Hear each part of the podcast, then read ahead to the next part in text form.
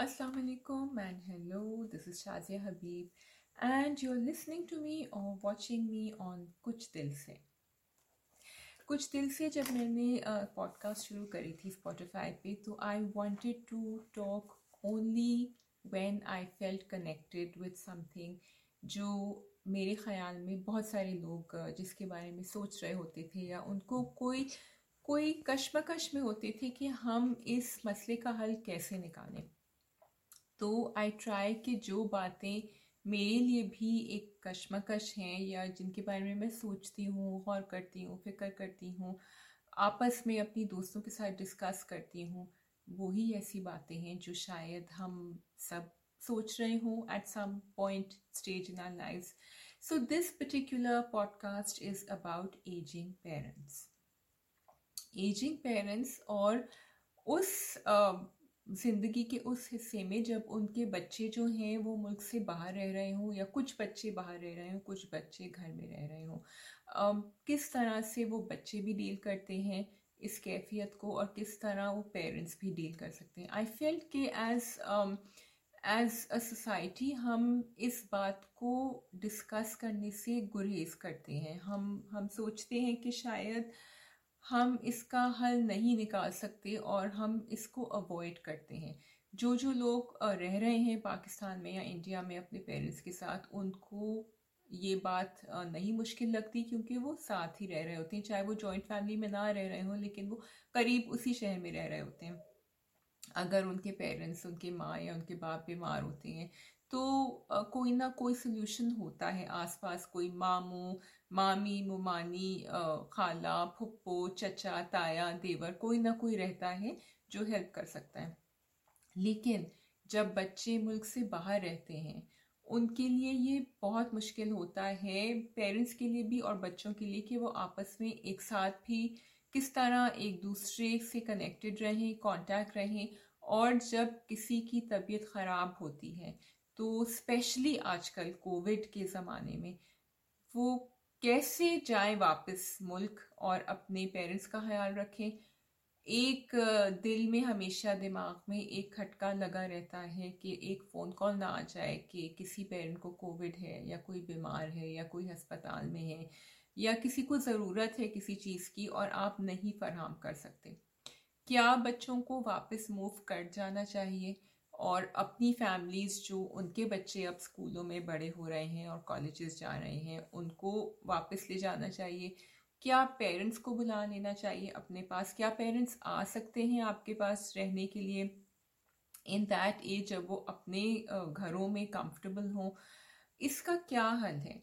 So the point of this podcast is just to have a discussion specially when Covid is here and I spoken to some young people जो आजकल ये कह रहे हैं कि because of Covid वो अपने पेरेंट्स को लेकर जा रहे हैं वैक्सीनेट कराने के लिए। So this is another dimension that's come in कि um, हमें अब पहली दफ़ा लग रहा है कि हमारे पेरेंट्स की ज़िंदगी शायद इतनी लंबी नहीं हो जितनी हम हमेशा समझते थे। क्योंकि अगर if you are at that stage in your life जब आप फोर्टी फोर्टी फाइव फिफ्टी के हों, और आप सोचें कि जब आप पंद्रह, सोलह साल, अठारह, बीस साल के भी थे तो आपको लगता था कि अभी आपके माँ बाप की वालदेन की ज़िंदगी तो बड़ी लंबी है आगे।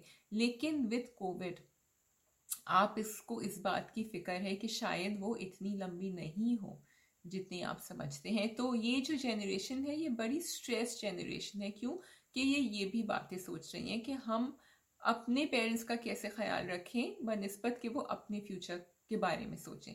तो this is another topic altogether but going back to living away from home अच्छा जो डेवलपिंग कंट्रीज़ हैं पाकिस्तान इंडिया बांग्लादेश श्रीलंका नेपाल यहाँ ओल्ड होम्स का नंबर वन कोई आ, ऐसा कोई कल्चर नहीं है और कोई इंफ्रास्ट्रक्चर नहीं है और बहुत बुरा भी समझा जाता है it is a taboo topic और अगर होते भी हैं तो वो ऐसे नहीं हैं जो हम अपनी नॉर्मल डेली लाइफ में हमारे लिए एक एक्सेप्टेबल ऑल्टरनेटिव हों।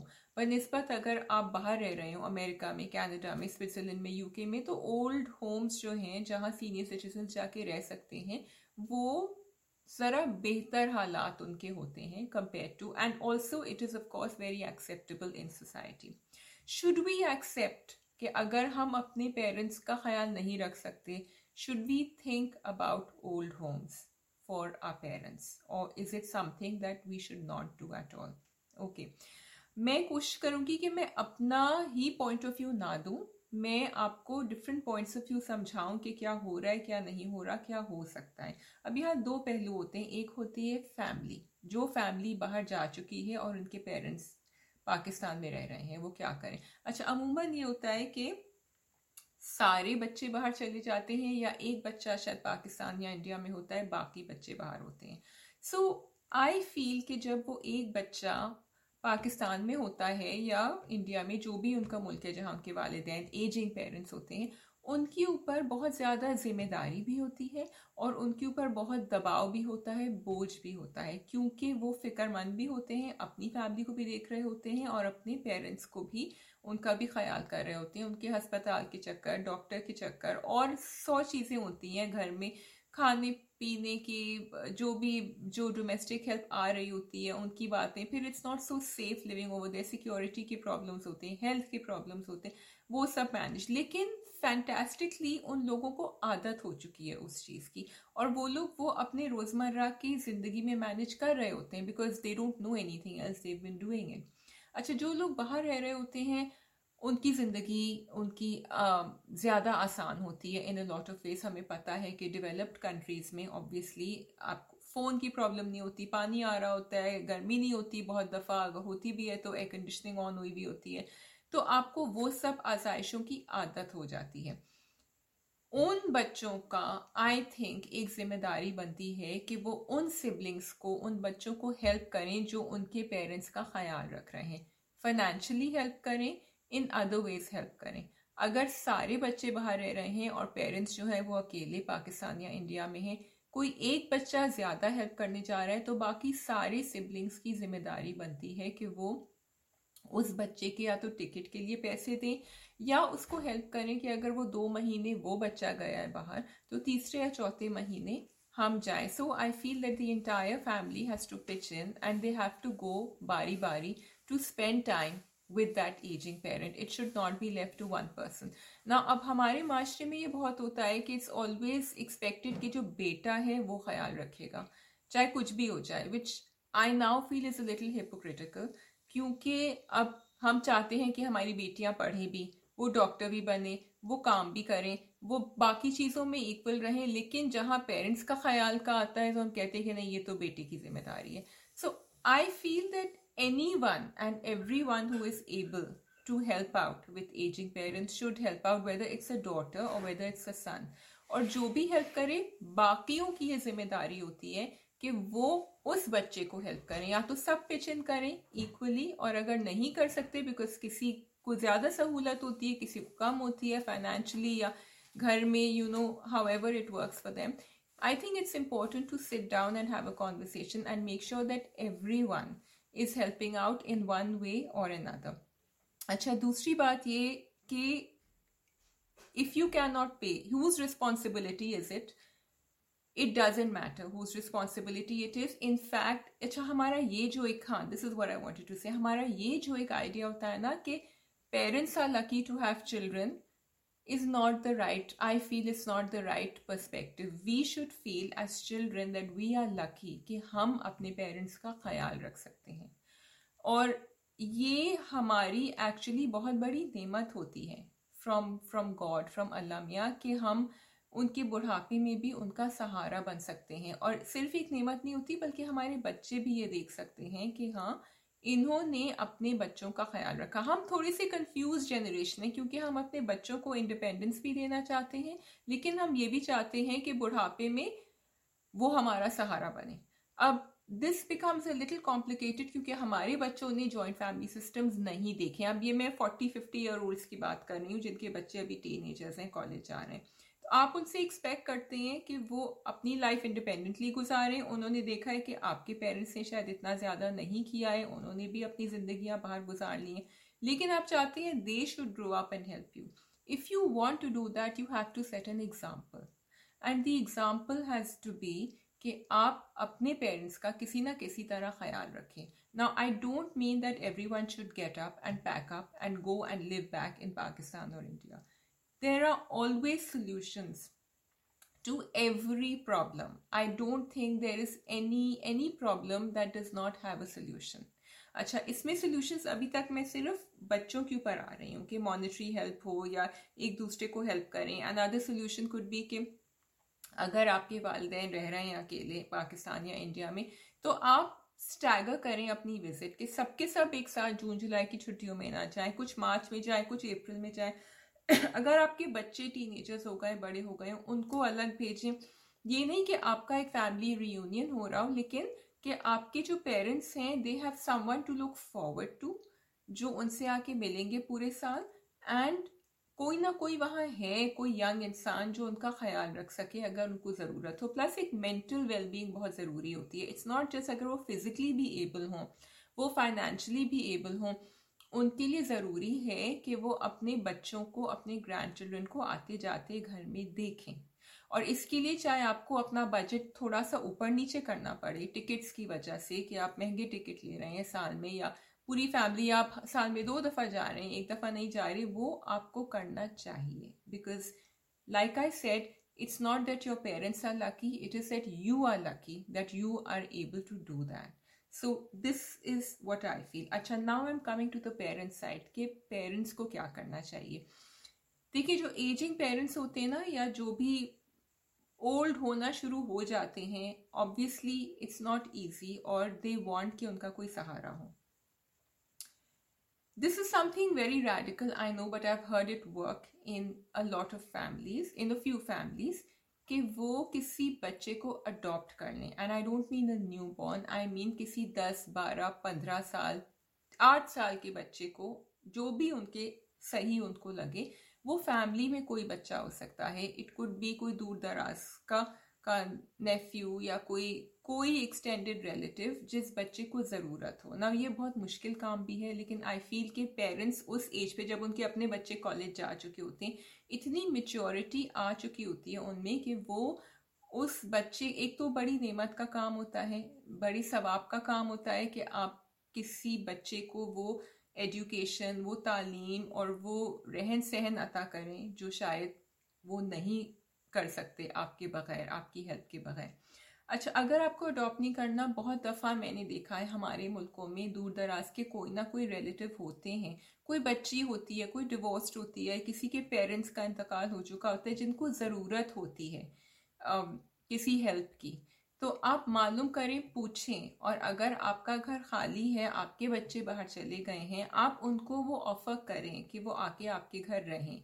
Course they have to be someone कोई जानी पहचानी फैमिली होनी चाहिए but this I have seen work a lot in a lot of places अच्छा अनदर थिंग बहुत दफ़ा ये होता है सिबलिंग्स जो बड़े हो जाते हैं, जैसे आपके पेरेंट्स हैं, फिर आपकी खालाएँ हैं या आपकी पप्पो हैं, वो अकेली रह जाती हैं। One spouse has passed away बच्चों की भी अपनी जिंदगियाँ हों।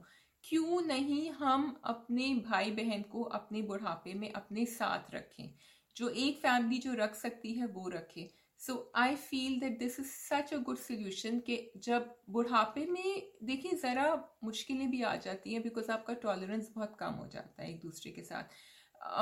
तो सिर्फ़ आप अपने बहन भाइयों को ही शायद और अपने बच्चों को और अपने हस्बैंड्स को ही टॉलरेट कर सकें।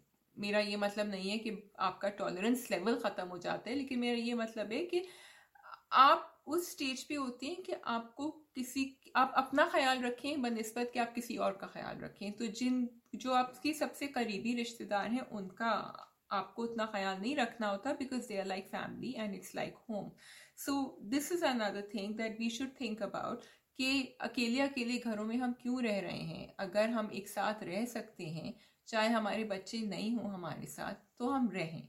So so this is I mean I think we have to be flexible अच्छा अब रही उन पेरेंट्स की जिनका सिर्फ़ एक ही बच्चा है। जब मैंने नॉर्मली देखा है, जब आपका एक ही बेटा या बेटी होती है तो वो बहुत केयरिंग होते हैं और बहुत कनेक्शन होता है पेरेंट्स के साथ, क्योंकि बेटे या बेटी को भी पता होता है कि वो एक ही बच्चा है, उन्हीं को ख्याल रखना है पेरेंट्स का और पेरेंट्स का उस बच्चे के साथ बड़ा क्लोज रिलेशनशिप होता है।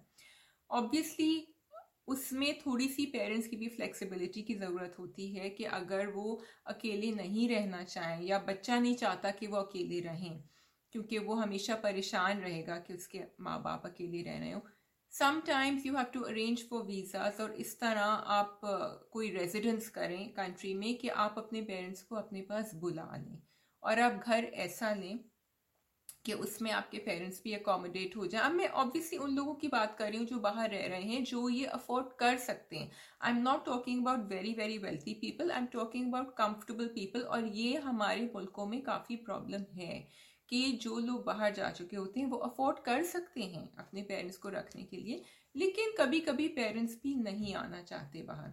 Yes, I can come to the more difficult question of health insurance, which is a big problem. A lot of people want to bring their mothers or fathers to the country of their residence, लेकिन health insurance के जो laws होते हैं वो इतने ज़्यादा मुश्किल होते हैं और इतनी महँगी हो जाती है इंश्योरेंस कि वो नहीं कर सकते उसका ऑप्शन यही है कि अगर आप अपनी होम कंट्री में रखें तो फिर आपको बार बार विज़िट करना है ये आपके ऊपर लाजमी है and again I will repeat कि ये this is you are lucky and fortunate कि आपको अल्लाह मियाँ ने ये मौका अता किया है कि आप अपने पेरेंट्स को हेल्प करें। तो आप एक रूटीन लाइफस्टाइल बना लें कि आप साल में तीन दफ़ा जाएँगे पाकिस्तान। और जब आप नहीं जाएँगे तो आप you make sure that there are people around who can help them तो so these are some of the challenges we have in our generation. With covid, this challenge has become very very glaring क्योंकि flights ही मिल रही होती lockdown हो जाते हैं, पाकिस्तान आना जाना इंडिया आना जाना, आजकल इंडिया लॉकडाउन में है, पाकिस्तान भी लॉकडाउन में आ रहा होता है, जा रहा होता है सेकेंड वेव थर्ड वेव सब हो रहा होता है। किसी को वैक्सीन लगा हुआ है, किसी को वैक्सीन नहीं लगा हुआ, हमें ये नहीं पता कि अभी वैक्सीनेशन कितना इफ़ेक्टिव है, पता भी है, लेकिन नहीं भी पता with the new variants with all these challenges and these things which are not confirm it's very important कि हम अपनी फैमिलीज़ के साथ we have to work around ways to be close to our families जिन लोगों के parents बाहर हैं, वो कोशिश ये कर रहे हैं कि पेरेंट्स उनके साथ ही रहें, उनको अकेला पाकिस्तान नहीं जाना पड़े। क्योंकि एक दफ़ा वो चले गए, खुदा न खासा वो बीमार हो गए तो फिर आप बहुत परेशान रहेंगे। रही बात उन लोगों की जो चाहते हैं कि वो सब कुछ उठाएँ और अपने पेरेंट्स के पास मूव बैक हो जाएँ पाकिस्तान या India that's a great option अगर आप कर सकते हैं तो आप कर लें लेकिन आप लॉन्ग टर्म का भी सोचें आपके बच्चे बड़े हो गए हैं because you cannot give up one one side of your family for another. Your parents are very important, so find a solution that works for their grandchildren, for you, and for your parents. And like I said, there is always a solution that works if you put your mind to it. Let me know what you thought of this discussion और आप लोग के पास कुछ है इसमें add करने के लिए what do you think इसका क्या solution है क्या uh, and children aging parents का अच्छा इसमें if you've noticed मैंने old homes का option नहीं दिया है I personally do not think that old people's homes, old homes are a solution. ये yes ये west में है solution. But we don't have to adopt everything from the west. I feel कि हमारी अपनी identity है हम अपने काम बहुत अच्छी तरह से करते हैं और हम क्यों नहीं अपनी फैमिली को अपनी फैमिली सपोर्ट को अपनी स्ट्रेंथ्स को इस्तेमाल करें in ways that work for us. Why should we go the Western way? I'm not saying there's anything wrong with the way they do it. Unki society is tarah hai ki it works for them. But we don't have to do that and I don't think that's an option. Personally, मैंने बाहर के मुल्कों में old Holmes में काम भी किया है बहुत अच्छे होते हैं बहुत वेल इक्विप्ड होते हैं बहुत अच्छी फैसिलिटीज़ होती हैं और होने भी चाहिए ओल्ड होम्स हर कंट्री में क्योंकि कभी कभी लोगों के पास ये ऑप्शन नहीं होता और अच्छी क्वालिटी के होने चाहिए।